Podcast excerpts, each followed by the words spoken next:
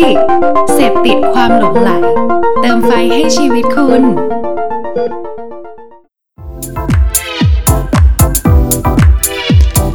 Level Up Podcast สวัสดีครับ คุณกำลังอยู่ในรายการ The Level Up Podcast นะครับ รายการที่จะทำให้คุณเก่งขึ้น แม้เพียงนิดเดียวก็ยังดีนะครับ กับผมทศพลเหลืองสุพรครับ วันนี้ก็เหมือนทุกครั้งนะครับ เราอยู่ด้วยกันพบกันทุกวันพฤหัสนะครับ แต่ว่าน้องเก่งกับน้องโคก็ไม่อยู่กับผมอีกแล้วนะครับ วันนี้ แต่ว่าผมยังคงอยู่กับแขกรับเชิญคนเดิมนะครับ ก็คือน้องเติ้ลนะครับ ซึ่งเป็น co-founder แล้วก็บรรณาธิการบริหารของทางเว็บไซต์อวกาศ Space TH นะครับต้องบอกก่อนว่าสัปดาห์ที่แล้วนะครับ หรือว่าตอนที่แล้วเนี่ยเราคุยกันเรื่องว่า Space TH เนี่ยเกิดขึ้นมายังไง ความสร้างสรรค์ที่เกี่ยวข้องกับการเชื่อมอวกาศเข้าสู่ชีวิตประจำวันเนี่ยทำยังไงกันบ้างนะครับ เราได้รู้เรื่องว่าพวกเขาเจอกันยังไงอ่ออวกาศเนี่ยสามารถเชื่อมให้กับคนเนี่ยเป็นได้มาถึงแบบเรื่องของรอยสักด้วย เรื่องของงานศพของคนที่เรารักด้วยนะครับ ตอนนี้เราจะคุยกันอีกในเรื่องของอนาคตกันบ้างนะครับ เราอยากรู้กันว่าหลังจากนี้เนี่ยในปี 2020-21เนี่ยไม่ต้องเอาไกลไปไหนหรอกครับ ปีหน้าที่จะถึงเนี่ย เราจะเจอกับอะไรกันบ้าง เราควรจะปรับตัวยังไงแล้วควรจะมุ่งหน้าสู่ปี 2020-21 เนี่ย ในมิติไหนนะครับ ก็เดี๋ยววันนี้เราจะมาคุยกับเติ้ลนะครับ แล้วมาดูกันว่า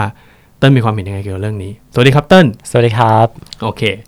เอ่อ เติ้ลครับ เอาคำถามง่ายๆก่อน ส่วนตัวส่วนตัวนะ เติ้ลมองอนาคตตัวเองไว้ยังไงบ้างครับ ว่าทุกวันนี้เราอีกห้าปีสามปีข้างหน้าหรืออะไรเงี้ย เติ้ลไม่เคยวางเป้าหมายอย่างงี้ไหมต้นงง งงเพราะว่างงเพราะว่าจริง ๆต้องบอกว่าคือคือตัวเราเนี่ยนะ มันเป็นคนที่เรามันเป็นคนที่ เรามันเป็นคนเราที่เป็นคนที่ยังไงครับ ที่ คือจะบอกว่าแปลกมันก็ดูเหมือนจะแบบเหมือนเหมือนมันจะเข้าข้างตัวเองอะว่าตัวเองไม่เหมือนคนอื่น แต่จริงๆแล้วคือ ต้องบอกว่าอืมคือไม่ได้ไม่ได้อยากที่จะรับคำว่าแปลก คือคำว่าแปลกมันไม่ควรจะเป็นเรื่องแปลกนึกออกปะนึกออกคือคือเออคือต้นคิดอย่างนั้นนะอืมคือ คนเอ่ออาจจะคิดว่าอะอย่างไวต้นอย่างเงี้ยก็คือ ถ้าถามว่า 3 ปีข้างหน้าทำอะไรต้นก็บอกว่ารับปริญญาครับ แล้วก็แล้วก็หางานทำเป็น first jobber เนาะเออแล้วก็เงินเดือนก้อนแรกก็จะให้แม่อะไรเงี้ย ซึ่งมันมันมันมันเบสิกมากอืมมันมันเป็นรูปแบบที่หลายๆคนอาจจะตอบ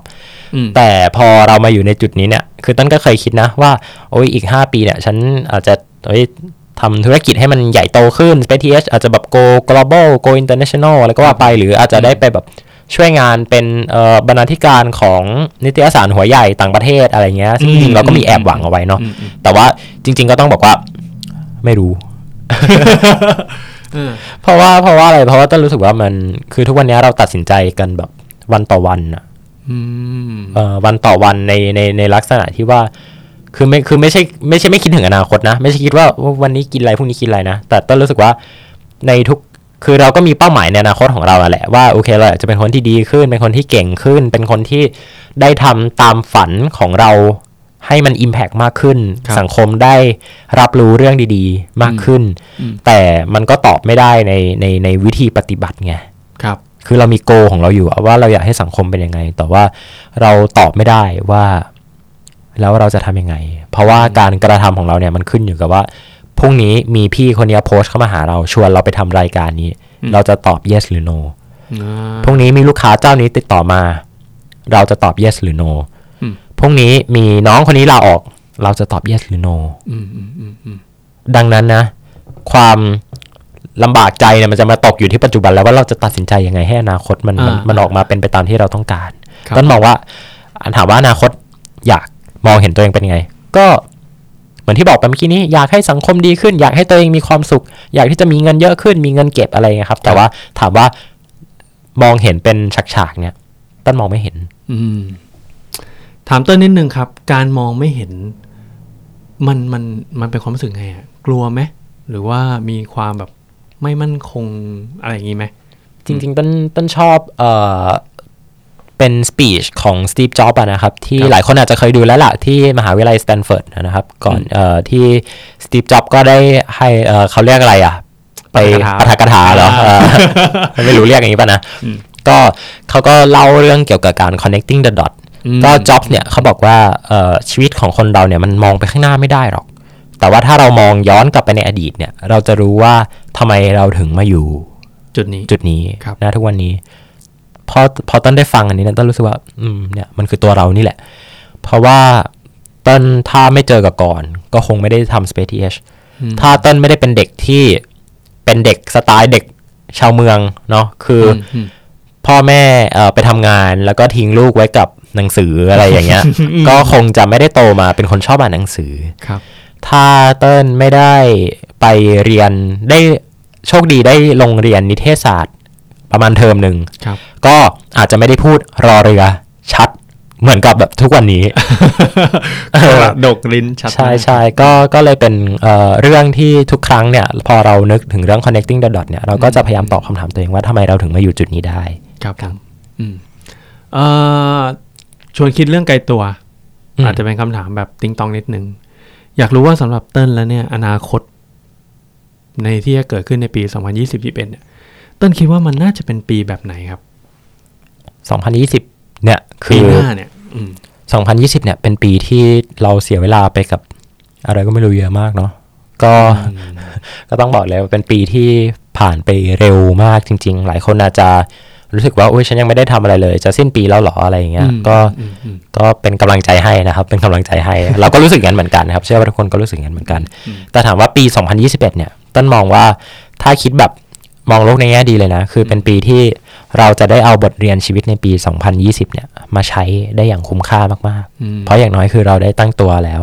เราได้รู้ว่าความยากลำบากมันเป็นยังไงว่ากันเถอะครับเราได้รู้ว่าบริษัทที่สามเดือนมีรายได้เข้ามาพอไม่พอจ่ายเงินเดือนน้องในทีมเนี่ยมันเป็นยังไงนะครับเอออ่าอ่าก็มันทำให้คือหลายคนก็บอกนะ เคยอ่าน Financial Times อ่าน The New York Times เขาเขียนบอกว่าเออปีปี 2020 เนี่ย คือหลังจากเนี้ยทุกอย่างมันจะเปลี่ยนไปหมดจริงอืมๆแต่ว่าก็ต้องบอกว่าการเปลี่ยนแปลงเนี่ยมันไม่ใช่สิ่งที่ไม่ดีนะครับ ถ้าเราตั้งรับได้เนี่ยมันอาจจะเป็นสิ่งที่ดีก็ได้ ดังนั้นสำหรับเอ่อสำหรับในปี 2021 เนี่ยต้นมองว่าเราอาจจะได้เห็นอะไรใหม่ๆ เยอะขึ้นด้วยซ้ำนะครับได้เห็นธุรกิจใหม่ๆ ได้เห็นแบรนด์ที่ ไม่เคยกล้าที่จะกระโดดมาทำอันนี้มาก่อนได้มาเอ่อได้มาทำธุรกิจแบบนี้อืมได้เห็นธุรกิจใหม่ ๆ ได้เห็นเอ่อคนที่เติบโตขึ้นมานะครับ แข็งแกร่งในในในการจัดการฝ่าวิกฤตอะไรเนี้ยครับนะครับ แล้วก็ได้อันนี้ก็ต้องยอมรับเลยว่าเราอาจจะได้เห็น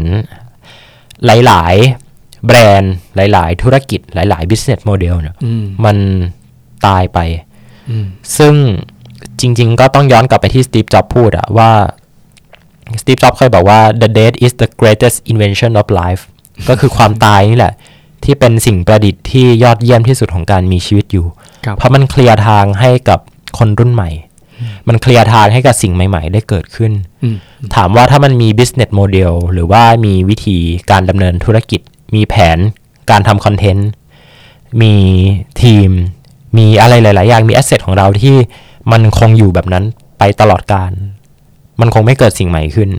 อืมมันคงไม่เกิดนวัตกรรมชิ้นใหม่ๆ มันคงไม่เกิด business model ใหม่ๆ โอกาสใหม่ๆขึ้นอืมดังนั้นก็เหมือนกับที่สตีฟจ็อบบอกอะครับว่า จริงๆแล้วความตายเนี่ยมันคือสิ่งประดิษฐ์ที่ยอดเยี่ยมที่สุดของการมีชีวิตต้นคิดอย่างนี้ เป็นส่วนหนึ่งในการสร้างสิ่งใหม่ ใช่ครับนะครับเต้นคิดยังไงกับคำว่า skill for future บ้างครับ ก็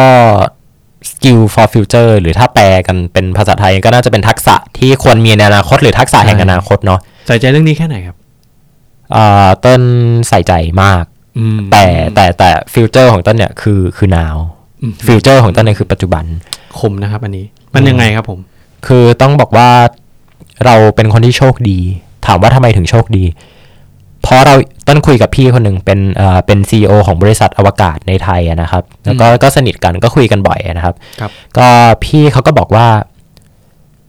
เราคิดอนาคตได้เพราะวันนี้เราอิ่มท้อง เรามานั่งคุยกันเรื่องอนาคตเพราะวันนี้เราอิ่มท้อง อืม เรามาคุยกันปี 2021 เนี่ยเพราะปี 2020อะเรารู้ว่าเราจะรอด ครับ อืม นะครับ แล้วก็ทักษะแห่งอนาคตเนี่ย ที่เรามาคุยกันเพราะว่า เรารู้ว่าเราอยู่เราโชคดีพอที่จะอยู่รอดได้ในปัจจุบันอืมอืมนะอืมก็ต้องบอกว่าก่อนที่จะมีทักษะแห่งอนาคตเนี่ยทักษะปัจจุบันเนี่ยก็ต้องมาก่อนครับนะครับ ก็ถือว่าข้ามไปเลยแล้วกันว่าทักษะปัจจุบันคืออะไรบ้างหลายคนก็น่าจะรู้อยู่แล้วแหละก็ไปฟังพอดแคสต์ที่เป็น productivity อะไรต่างๆ ได้ แต่ว่าทีเนี้ยทักษะแห่ง ครับผมทักษะแห่งอนาคตเนี่ยก็ ก็ถึงได้ให้ความสำคัญเพราะว่าต้องบอกว่าเราเป็นคนที่โชคดีที่วันนี้เราอิ่มท้อง แล้วก็เลยมีเวลามาคุยเรื่องอนาคตกัน อืมอืมอืมเอ่อทุกครั้งที่เวลาเราพูดเรื่องของทักษะแห่งอนาคต หรือว่า skill for future หรือ whatever ที่ละที่มันจะนิยามคำนี้ได้เนี่ย มันจะต้องมีคำหนึ่งคู่กันมาเรื่อย ๆ เลยก็คือคำว่า หุ่นยนต์อ่าว่าเราต้องพัฒนา เพราะว่าหุ่นยนต์เนี่ยมันมันเข้ามาเป็นส่วนหนึ่งในการตัดสินใจ เป็นชาเลนจ์บางอย่างในชีวิตของของครับมนุษย์เราแล้วเนี่ย คิดว่าการมีทักษะเพื่ออนาคตเนี่ยมันจะมันจะทันกับการใช้งานของหุ่นยนต์ไหมความหมายคือว่าเราพัฒนาไปมันจะยังคุ้มค่าอยู่ไหมอะเออเอาตรงนี้ดีกว่า คือคือคืออย่างนี้ต้องบอกว่าเออต้องต้องเล่าให้ฟังก่อนว่าทำไมหุ่นยนต์ถึงเข้ามา เมื่อกี้ต้นเล่าว่าเล่าถึงยุคปฏิวัติอุตสาหกรรมเนาะเล่าว่าทำไมทำไมมันถึงเกิดคำว่าอุตสาหกรรมขึ้นอืมอุตสาหกรรมก็คือการที่เราเกิด mass production คือการผลิตอะไรทีทีละเยอะๆนะครับผมดังนั้นไอในยุคปฏิวัติอุตสาหกรรมเนี่ยคนถูกเกณฑ์เข้ามาทำไปทำทำงานในโรงงานเนาะมันก็เลยเป็นที่มาของใบปริญญาอะไรเงี้ยเพราะมันคือ certificate ไงนึกออกปะว่าว่าคนสมัยก่อนคือแบบ ก็จะต้องแบบเหมือนกับว่ามีปริญญาถึงจะถูกรับเข้าทำงาน เป็นเขาเรียกว่าอะไรนะการันตีอ่าการันตีว่าคุณจะ operate เครื่องจักรได้ใช่ใช่ operate ว่าเครื่องจักรเสียผ่าน QC แล้วคุณจะซ่อมได้อะมันคือการ QC มนุษย์อะการ QC นะครับอ่าแต่เอ่อ ถามว่าทุกวันนี้อะไรที่ทำให้อะไรที่ทำให้เอ่อทักษะที่มันเป็นการทำสิ่งซ้ำๆเนี่ยดูเหมือนจะไม่จำเป็นอืมนะคืออาชีพของเราทุกวันนี้คือมันมันมันคือการสร้างสรรค์สิ่งใหม่อะนึกออกปะอาชีพที่ที่จะอยู่รอดได้มันคือการสร้างสรรค์สิ่งใหม่เนาะครับเพราะว่าไอ้สิ่งที่มันเป็นสิ่งเดิมซ้ำๆเนี่ย มันถูกทำได้แล้วด้วยเทคโนโลยีไงอืม ถามว่าคอมพิวเตอร์ทำงานยังไง คอมพิวเตอร์จริงๆเราไม่ได้ฉลาดนะ ตัวทรานซิสเตอร์ที่อยู่ใน CPU ของเราเนี่ยมันไม่ได้ฉลาดอืมมันคิดเลขได้โง่กว่าเราอีกอืมมันคิดลอจิกได้แค่ and or x or อะไรก็ว่าไปเหมือนที่เราเรียนกันในวิชาคอมพิวเตอร์ไซแอนเนาะครับผมการบวกเลขลบเลขอะไรง่าย ๆ แต่ที่มันจะมาครองโลกเนี่ย เพราะว่ามันทำได้เร็วอืมและแม่นยำซึ่งเร็วและแม่นยำและไม่ขี้เกียจเนี่ยอืมคือสิ่งที่มนุษย์ให้ไม่ได้อืมมนุษย์ขี้เกียจ ทำงานไปขอวันหยุดอืมทำงานไปอุ้ยลืมพี่ ว่าง่ายคือมันมีคำว่า human error ใช่แต่คอมพิวเตอร์ error error เนี่ย เราแทบจะไม่เคยได้ยินเลยนะ อ่าใช่ เพราะมันมันมันต้องมันถูกคิดตาม logical ของมันมาแล้วอืมเวลามันทำงานมันทำไปไม่รู้จักเหนื่อยๆแล้วที่สำคัญคำเนี้ยสำคัญมากครับ replaceable อืมถูกแทนที่ได้อืมคอมพิวเตอร์ถูกแทนที่ได้ คอมพิวเตอร์ คอมพิวเตอร์ macbook เราเสียพ รุ่งนี้เราเดินไปเซ็นทรัลเวิลด์ซื้อเครื่องใหม่ได้ด้วยข้อมูลเดิม ข้อมูลเหมือนเดิมอืมข้อมูลเหมือนเดิมเลย อัพขึ้นคลาวลงมาทุกอย่างเหมือนเดิม replaceable อืมอืมอืมแล้วคนเราเนี่ย โดยโดยโดยที่มีเขาเรียกอะไรนะครับ คุณค่าในการเขาเรียกอะไรนะ value value value ในการจ่ายเนี่ย ไม่เขาเรียกอะไรนะ รับได้แล้วแล้วมีมาตรฐานอะ ใช่อืมอ่าอืมอืมทีนี้ถามว่าสิ่งเนี้ยมันก็เกิดกับคนเหมือนกันนะอืม คนเราเนี่ย ถ้า replaceable ได้เนี่ยน่ากลัวนะพี่จริง เพราะว่ามันหมายความว่าถ้าเราพูดอะไรไม่ถูกใจเจ้านายอ่าแล้วเสียถูกพูดอะไรไม่ถูกใจเจ้านายเออพวกนี้คุณไม่ต้องละเดี๋ยวเดี๋ยวผมหาคนมาซึ่งทำแทซึ่นงซึ่งสิ่งเนี้ยมันมันมันเคยเกิดขึ้นกับในยุค ในยุคอุตสาหกรรมก็คือเป็นพวกแบบพนักงานรายวันอ่าคุณทำงานในรูปแบบเป็นแพทเทิร์นใช่ถ้าผมไม่ถ้าผมไม่ถูกใจคุณ คุณไม่ค่อย work เท่าไหร่ ผมก็เอาออกแล้วผมก็เอาคนมาสวมถูกซึ่งต้องงานทุกอย่างมาปกติมาก ใช่ แต่ในความหมายของเราหรือในความหมายของในปัจจุบันเนี่ยไอการ disrupt ตรงเนี้ยมัน disrupt มาจนถึงพนักงานที่เป็นคนเลือกว่าจะเอาหรือไม่เอาใครด้วยซ้ำอะเออในในเรื่องนี้นี่คือเติ้ลมีความเห็นยังไงบ้างครับ เกี่ยวกับเรื่องของการพัฒนาตัวเองในเรื่ ต้องบอกนี้ว่าต้องบอกว่าทำไงให้เป็นให้ให้เป็นคนที่ irreplaceable จริงๆ แนะนำหนังสือเล่มหนึ่งนะฮะ ชื่อว่าชื่อว่าเอ่อ Linchpin นะครับ Linchpin คนเขียนเนี่ยคือ Seth Seth Godin นะครับครับ ใครที่ชอบ marketing ชอบอะไรอย่างเงี้ยอืมนะจะก็รู้จักก็น่าจะเขารู้จักครับคนนี้นะครับ ก็เขาเขียนหนังสือเรื่อง Linchpin นี่แหละ แล้วเขาก็เล่าว่าเอิ่มทำยังไงให้มีทักษะที่เป็นเอ่อ irreplaceable คือไม่สามารถมีใครถูกทดแทนได้ครับนะครับ ก็จริง ๆ ถ้าสรุปเนื้อหาเนี่ยมันก็จะคล้ายๆกับที่ต้นพูดไปเมื่อกี้นี้ว่าทำยังไงก็ได้ให้เราไม่ได้เป็นแรงงานแบบรายวันอะไรเงี้ยนะอืมแต่ว่าถ้าที่ถามว่าเมื่อกี้นะคนที่จะบอกว่าเฮ้ย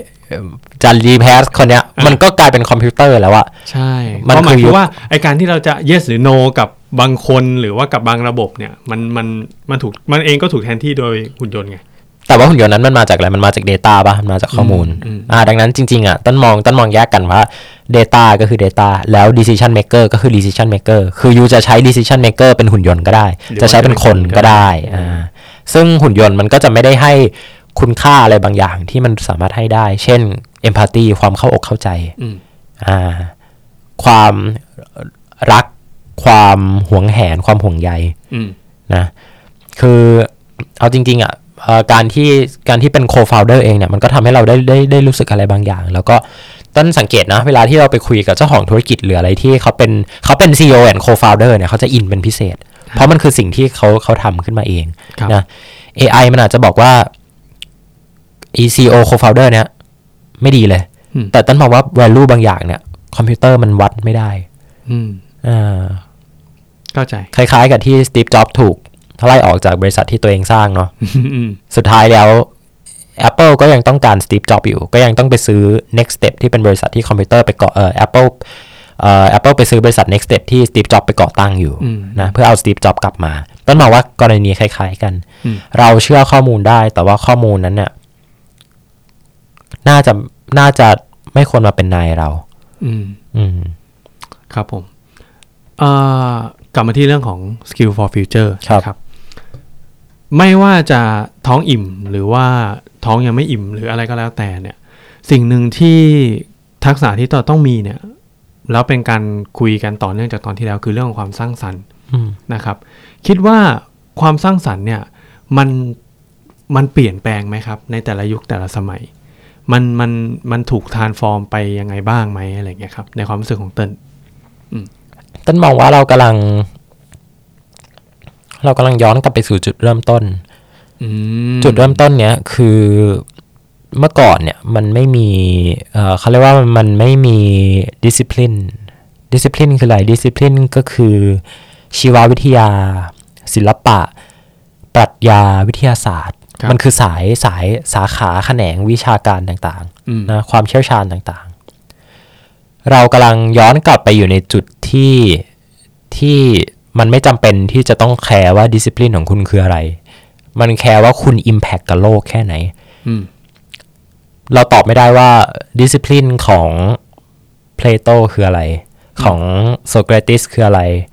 ของเล o โอนาร์โด ดาวินชีคืออะไร เพราะเขาก็ทำทุกอย่างนะ เขาวาดรูปก็ได้ เขาถกเถียงเรื่องปรัชญาก็ได้ทำงานวิทยาศาสตร์ก็ได้นะครับอืมอืมคนในยุคเอ่อคนในยุคกรีกโบราณ กับคนในยุคเรเนซองส์เนี่ยอืม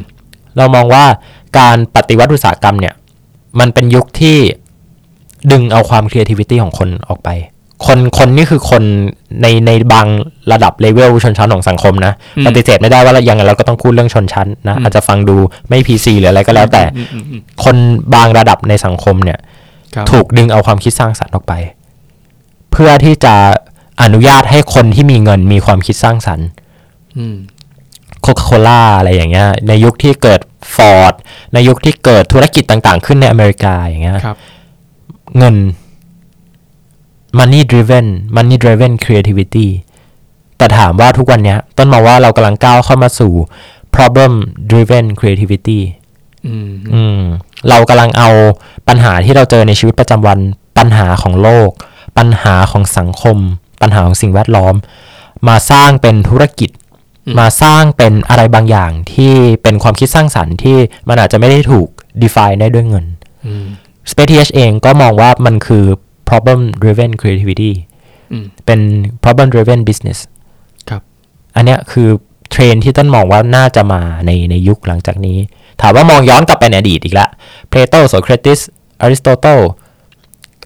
มันก็เป็น problem driven อืม นึกออกปะว่าเป็นการถกเถียงทางปรัชญา แต่สุดท้ายมันก็ทำให้โลกขับเคลื่อนไปข้างหน้า ทุกวันนี้เราก็ยังใช้แนวคิดไอเดียอะไรต่างๆของเขาอยู่อืมเลโอนาร์โด ดาวินชีครับกาลิเลโอ หรือว่า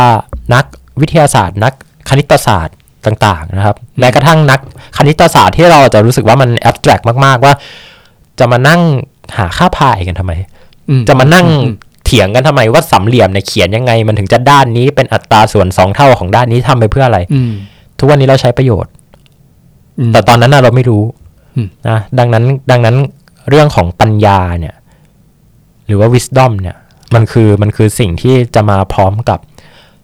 problem ที่ที่จะทำให้เกิด creativity นี้ด้วยอืมนะครับ ก็เลยมองว่าเรากำลังมองเรากำลังย้อนกลับไปนะ คล้าย ๆ กับตอนที่เราเอ่อไปไปไป เอ่อ enlightenment enlightenment กันมาจากยุคเอ่อมาจาก dark age นะ ที่เป็นครับยุคที่ศาสนาเข้ามามีอิทธิพล แล้วก็ creativity ของคนหายไปเลยกลายมาเป็นว่าต้องทำสงครามรบกันอะไรอย่างเงี้ยมีเรื่องของความขัดแย้งทางศาสนาอะไรเข้ามานะครับแล้วก็พอวิทยาศาสตร์เข้ามาเนี่ยมันทำให้เกิดยุคในเนซองเนาะอืม ทำให้คนกลับมามี creativity อีกครั้งหนึ่งในการสร้างสรรค์ผลงานเลโอนาร์โดดาวินชีวาดวาดเอ่ออะไรนะชุดเครื่องที่เป็นแบบปีกบินนกบินอะไรอ่าอ่าก็ว่าไปออกแบบเครื่องบนเครื่องบินอะไรนะครับต้นมองว่าเรากำลังกลับไปสู่ยุคนั้นอีกครั้งหนึ่งแล้วมันกำลังจะมา แล้วด้วยพลังของการรวมตัวกันระหว่าง human กับคอมพิวเตอร์กับ Data มันจะเป็นยุคเรเนซองส์ใหม่ที่น่าตื่นเต้นมากอืม เราชอบคำว่า problem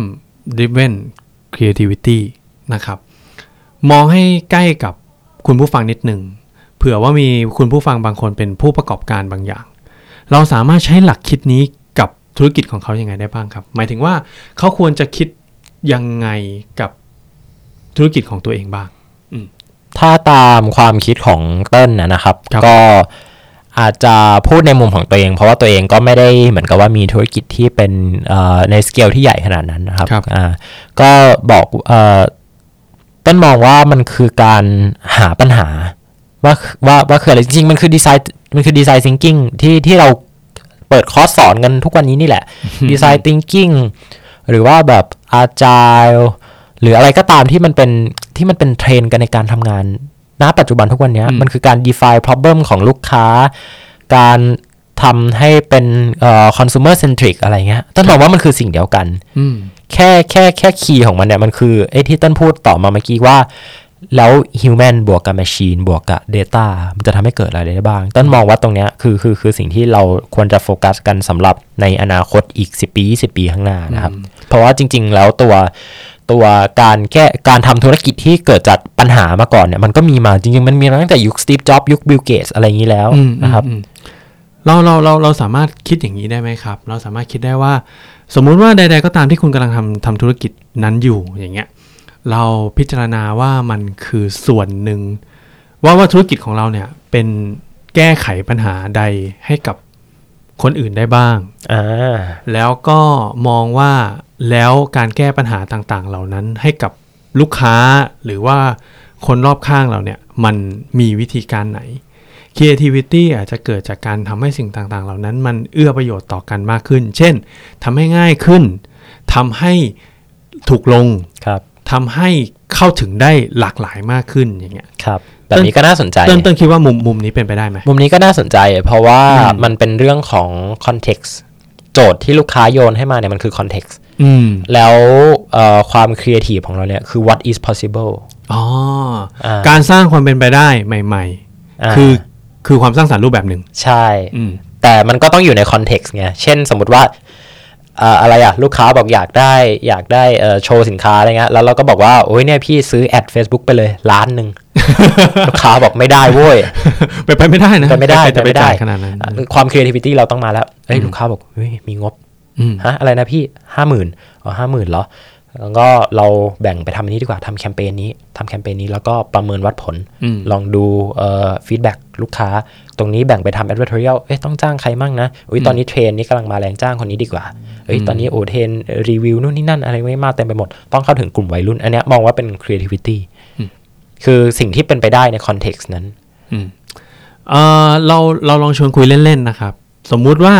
คุณผู้ฟังเนี่ยเป็นคนที่ทำงานแบบ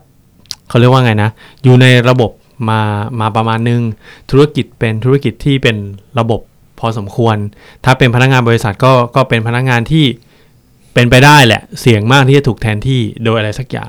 การสร้างความคิดสร้างสารรค์ หรือการสร้างชุดไอเดียต่างๆ เหล่าเนี้ยควรเริ่มจากอะไรครับเติ้ลเริ่มจากตัวเองครับ เพราะว่าจริง ๆ ถ้าในความคิดต้นเลยเนี่ยคือ ตัวเองปัญหาในชีวิตของตัวเองเนี่ยคือโจทย์ที่ดีที่สุด การที่การที่เอิ่มเราอาจจะถูก replace ได้ในอีกสองสามเดือนข้างหน้าเนี่ยมันมันก็คือโจทย์อย่างหนึ่งของเราครับดังนั้นเราก็สามารถเอาแนวคิดเมื่อกี้มาคิดได้นะ ว่าเราจะทำยังไงให้ให้คนอะ define problem ก่อนว่า problem ก็คือเราเอ่อไม่สามารถที่จะให้คุณค่าที่บริษัทอาจจะต้องการได้อืมหรือเราอาจจะให้ได้ แต่ก็ยังมีคนอื่นที่ให้ได้เหมือนกัน ครับ เราจะมาคิดเราว่าเอ้ยแล้วทำยังไงให้ value ที่เราให้กับองค์กรหรือให้กับบริษัทเนี่ยอืมเป็น value ที่คนอื่นให้ไม่ได้ แล้ววิธีการจะเป็นไงอันเนี้ยคือ creativity ของเรา ว่าอืมว่าเราจะคิดยังไงอืมแต่สุดท้ายมันคือการเริ่มต้นจากตัวเองอะนะครับ ว่าก่อนที่เราจะไปแก้โจทย์ให้กับบริษัทได้เราต้องแก้ปัญหาของตัวเองได้ก่อนอืมเพราะว่ามันคือมันมันมันมันคือแบ็กโบนของทั้งหมดอะว่าถ้าว่าถ้าเราก็ยังมีปัญหาอยู่แล้ว เราจะต้องไปแก้ปัญหาของบริษัทอย่างเงี้ยอาจจะไม่ไหวครับ คล้าย ๆกันนะครับ มองว่าคิดแบบนี้ก็ได้นะ เข้าใจว่าอืมอืมแล้วเต้นมีความคิดยังไง มีความเห็นยังไงกับไอเดียที่ว่าให้กลับไปคุยกับลูกค้าเยอะๆ ให้กลับไปดูว่าลูกค้าของเราจริง ๆ แล้วเป็นคนแบบไหนเขาอยากรู้อะไร อันนี้ประสบการณ์ตรง คือนอกจากนอกจากต้นจะทำงานที่เป็นเอ่อทำสื่อออนไลน์เ t ทีนี่แล้วเนะอืมจริง ๆ มีงานรับงานหนึ่งนะที่บอกว่า เป็นเป็นที่มาของรายได้เป็นท่อน้ำเลี้ยงนะครับก็คือันอนี้อันนี้คือเป็นการเปิดเผยที่แรกหรือเปล่าจริงๆ หลายคนถ้าถ้าถ้าสนิทกันก็น่าจะรู้ว่าครับว่าจริงๆแล้วต้นเนี่ยมีเอ่อรับทำเว็บไซต์ด้วยนะครับอืมอ่ารับ Optimize เว็บไซต์แล้วก็รับเอ่อดูเกี่ยวกับระบบเว็บไซต์ส่วนมากจะเป็นองค์กรนะคครัรับบผมก็เอ่อการคุยกับลูกค้าเยอะๆเนี่ยช่วยได้จริงๆอืมอืมแทนที่ลูกค้าจะเดินเข้ามาบอกว่า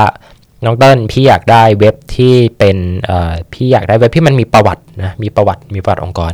แล้วก็พี่เอาเอ่อเอาอะไรอีกเอาสินค้าด้วยอ่าสินค้าเอ้ยมีโปรโมชั่นด้วย มีเอ่อ story ด้วยโอ้ story ต้องยาวๆ story ต้องยาวๆไล่เล่ามาตั้งแต่ธุรกิจสมัยคุณปู่นะฮะอืมตั้งก็จะแบบ History อ่า History ใช่ใช่ตั้งก็จะแบบพี่ครับเว็บเนี้ยพี่คิดว่าพี่จะได้ใช้ตอนไหนบ้างอ่าพี่จะเปิดให้ใครดูบ้างอืม แล้วคนเวลาเขา search สินค้าพี่ใน Google เนี่ยเขา search คำว่าอะไรอืมอ่าซึ่งลูกลูกค้าก็จะเริ่มคิดแล้วเออพี่ว่า อ๋อ พี่นึกออกแล้ว ส่วนมากเนี่ย เวลาที่เอ่ออันนี้เสียงลูกค้านะ อ๋อ ส่วนมากเนี่ย เวลาที่เอ่อพี่จะไปประมูลงานเนี่ย ก็ เขาก็จะมีเอกสารส่งให้ก่อนเนาะแล้วก็เว็บของเราตอนนี้เนี่ยพี่ว่าเว็บของของเราเนี่ยข้อมูลมันเทียบของคู่แข่งไม่ได้ เพราะว่าลูกค้าเนี่ยเขาจะประเมินจากราคาอะไรเงี้ยแล้วก็ความคุ้มค่า แต่ว่าของเราเนี่ยมันไม่ได้บอกว่าสินค้าของเรามันคุ้มค่านั่นแหละพี่ประเด็นครับเราต้องทำเว็บที่อืมลูกค้าเข้ามาแล้วในหน้าแรกเขาเห็นเลยว่าสินค้าของเราเนี่ย ราคาต่ำกว่าคู่แข่ง แล้วก็มีความคุ้มค่าด้วยอืม ดังนั้นพี่ไม่ต้องไปเสียเวลาในตอน present ในการที่จะบรรยายสรรพคุณในในตรงนี้ครับพี่เอาเวลาตอน present อะไปเจาะ insight ของลูกค้ารายนั้นดีกว่าครับว่าจริง ๆ แล้วเขาต้องการอะไร และพี่ฟัน product ให้ได้ตรงนั้นเลยอืมสนุก จริง ๆ แล้วเราอาจจะอนุมานได้อย่างหนึ่งว่าความสร้างสรรค์หรือคำตอบบางอย่างเนี่ย อยู่ในการพูดคุยครับการอยู่ในตัวเราเองนี่แหละ เพียงแต่ว่าเราน่าต้องจะซักไปเรื่อยเราน่าจะต้องอืมเราน่าจะต้องมาทำการบ้านในเรื่องของของความเห็นนะว่าว่าว่าแต่ละคนมีมุมมองยังไงบ้างเกี่ยวกับองค์กรนะๆครับ เรื่องนี้น่าจะน่าสนใจ โอเค เราข้ามมาคุยเรื่องเกี่ยวกับอนาคตกันบ้างนะครับ เต้นคิดว่าสังคมไทยนะครับ ในปีหน้าหรือว่าหลังจากนี้เนี่ยมันจะเปลี่ยนไปยังไงบ้างครับ เอาเอาเป็นแบบภาพรวมของธุรกิจเศรษฐกิจก็ได้ หรือว่าคนที่จะทำงานอย่างเงี้ยเขาเขาจะเปลี่ยนไปยังไงบ้าง ก็มันจริง ๆ เราเหมือนถูกบีบ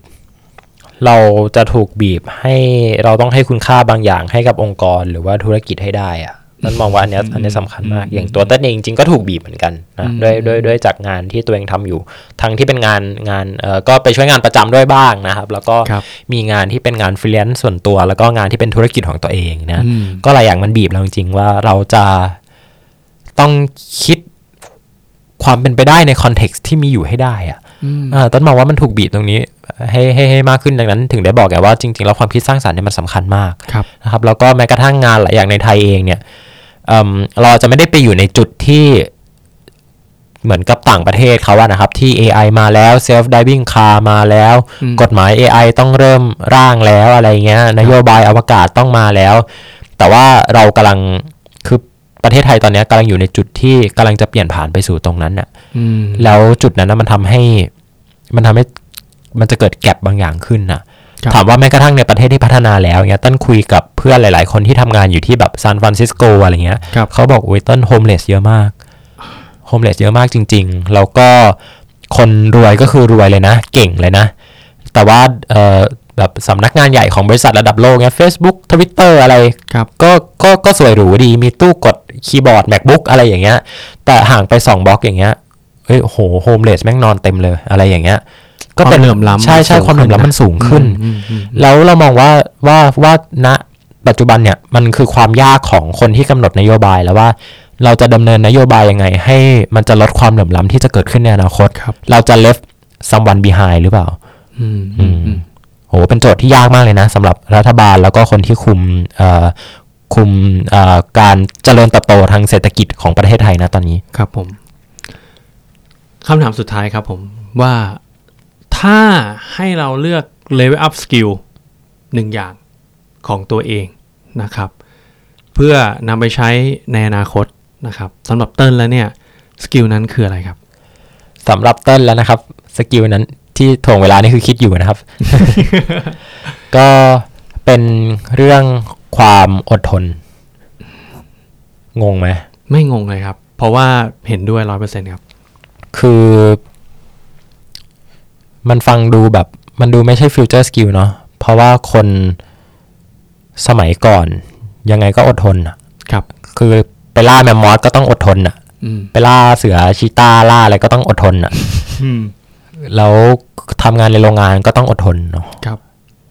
ต้นกำลังพยายามที่จะ define ว่าความอดทนที่มันเป็นความอดทนที่สำหรับยุคอนาคตเนี่ยสำหรับในยุคที่ AI กำลังจะเข้ามามีบทบาท ในยุคที่สังคมมันกำลังจะขับเคลื่อนด้วย creative economy เนี่ยครับความอดทนของเราคืออะไรอืมซึ่งทุกวันนี้ก็ยังหาคำตอบอยู่ แต่มันก็ยังมีเขาโครงของความอดทนที่คล้ายๆ กับความอดทนที่มันเป็น conventional ของความอดทนอยู่นะ อันนี้ด้วยความด้วยความเห็นส่วนตัวครับไม่ว่าจะเป็นการมีวินัยการที่เราฝืนตื่นขึ้นมาในแต่ละวัน การที่เรากล้าตัดสินใจ เพราะเรารู้ว่าการตัดสินใจเราในวันนี้เนี่ย มันจะ impact ต่ออนาคต การที่เรากล้าที่จะเปลี่ยนตัวเองอืมการที่แม้ว่าเราจะแบบอยู่ในสภาวะที่ยากลำบากในครั้งแรกเมื่อเราตัดสินใจที่จะเปลี่ยนแปลงตัวเองเนาะครับทั้งหมดเนี่ยต้นมองว่ามันคือความอดทนอืม ทั้งหมดเนี่ยต้นมองว่ามันคือความอดทนล้วนๆเลย อืมมันอาจจะเป็นส่วนหนึ่งของความเชื่อ แล้วก็เป็นส่วนหนึ่งของการที่เราดำเนินแผนไปอย่างมีอย่างมีศรัทธาอืมอืมว่าสิ่งที่เราทำอยู่เนี่ย มันคุ้มค่าที่จะเกิดขึ้นช่วงโควิดต้นบอกตัวเองทุกวันเลยนะว่าเกิดเป็นคนต้องอดทนไม่รู้เป็นอะไรอืมอืมอาบน้ำเนี่ยก็จะแบบเกิดเป็นคนต้องอดทนอะไรอย่างเงี้ยอ่าซึ่งมันเป็นเรื่องที่ เด็กอายุแบบยี่สิบเอ็ดอย่างเงี้ยครับต้องแบบมามามามาคิดตรงนี้แล้วอะไรอย่างเงี้ยอืมอืมก็เป็นอะไรที่น่าสนใจดีนะ ว่าครับว่าทำไมมันถึงได้เกิดความคิดชุดนี้ขึ้นมาในหัวอืมนะครับ และในอนาคตมันจะเป็นยังไงครับ ก็ วันนี้ก็ขอบคุณเติ้ลมากนะครับครับจริงๆเราต้องขอบคุณทั้งเทปนี้แล้วก็เทปก่อนหน้านี้นะครับที่มาแลกเปลี่ยนกันนะครับ ก็สุดท้ายนี้นะครับ ก็อยากฝากให้กับคุณผู้ฟังนะครับว่าสกิลแห่งอนาคตนะครับมีหลายเรื่องที่เราต้องใส่ใจนะครับ เป็นคนที่ดีขึ้นต้องดีขึ้นทั้งกับตัวเองและก็กับคนอื่นด้วยนะครับ เรื่องของความอดทนเป็นส่วนสำคัญ อันนี้น้องเติ้ลได้ให้ได้ให้ไอเดียไว้นะครับว่ามันสามารถช่วยให้เราสามารถอยู่ในโลกอนาคตได้อย่าง มั่นคงแล้วก็ไม่ไม่สูญเสียความมั่นใจอะไรบางอย่างออกไปนะครับ วันนี้ The Level Up Podcast ขอบคุณทุกคนที่มาฟังกันนะครับ แล้วหวังว่าทุกคนจะได้ประโยชน์พบกันข้างหน้า สวัสดีครับ สวัสดีครับ